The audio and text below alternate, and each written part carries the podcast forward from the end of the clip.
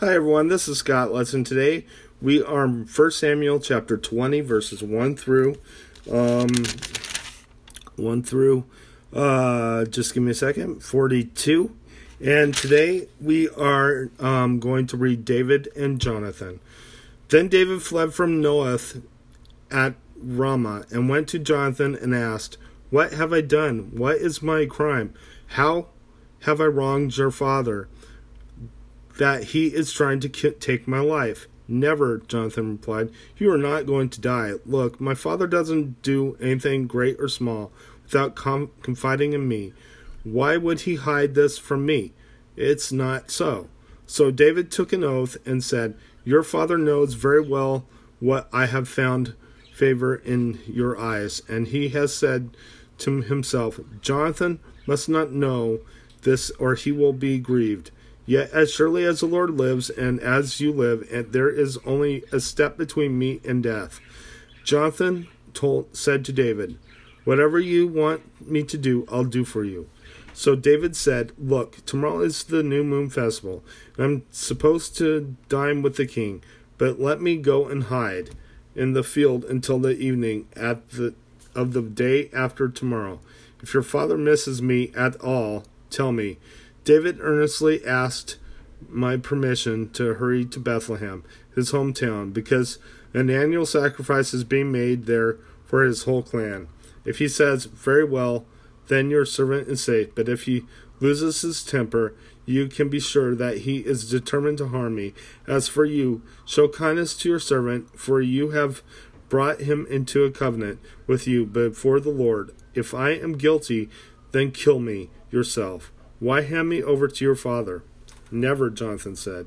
If I had the least inkling that my father was determined to harm you, wouldn't I tell you? David asked, Why would I would who would tell me if your father answers you harshly? Come, Jonathan said, let's go out into the field. So they went there together. Then Jonathan said to David, By the Lord, the God of Israel, I will surely sound out my father by this time the day after tomorrow. If he is favorably disposed towards you, will I not send you word and let you know? But if he, my father is inclined to harm you, may the Lord deal with me, be it ever so severely. If I do not let you know and send you away safely, may the Lord be with you as he has been my with my father but show me unfailing kindness that like that of the Lord as Lord as as long as I live, so that I may not be killed, and do not ever cut off your kindness from my family, not even when the Lord has cut off even every one of David's enemies from the face of the earth. So Jonathan made a covenant with the house of David, saying, May the Lord call David's enemies to an, to account.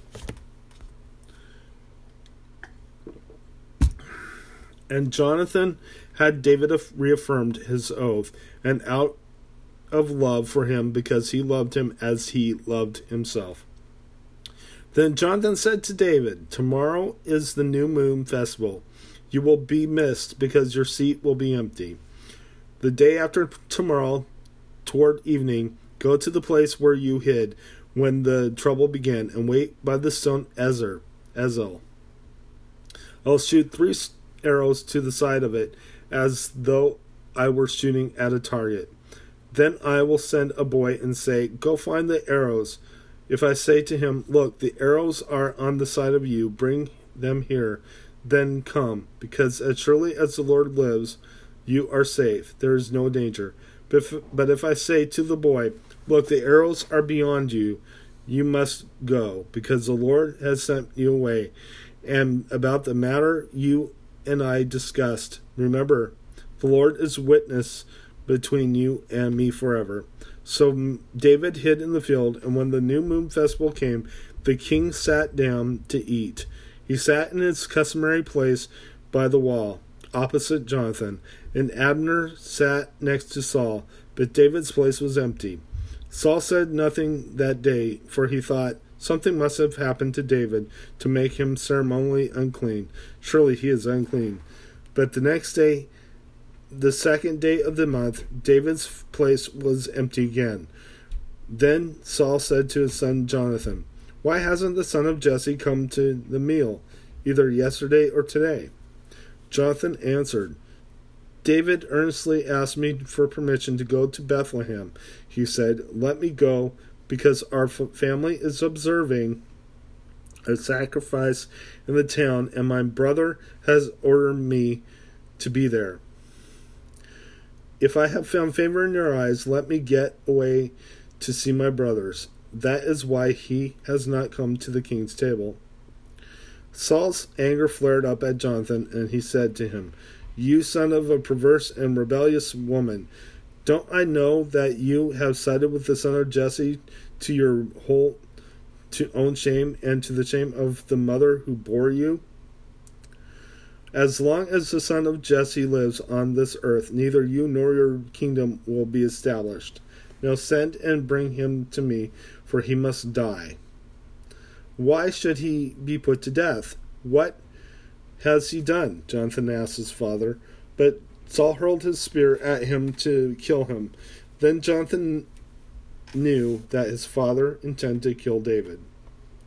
Jonathan got up from the table in fierce anger, and that sec- second day of the month he did not eat, because he was grieved because he was grieved. Um, hold on, guys. I'm sorry. I lost my place here. Just give me a second. okay. Um, anyway, guys, um, there it is. Okay, because he was grieved at his father's shameful treatment of David. In the morning, Jonathan went out to the field for his meeting with David. He had a small boy with him, and he said to the boy, Run and find the arrows I shoot. As the boy ran, he shot an arrow beyond him.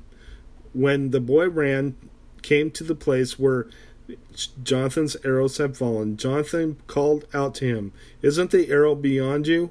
Then he shouted, Hurry, go quickly, don't stop. The boy picked up the arrow and returned to his master. The boy knew nothing of all this. Only Jonathan and his and David knew.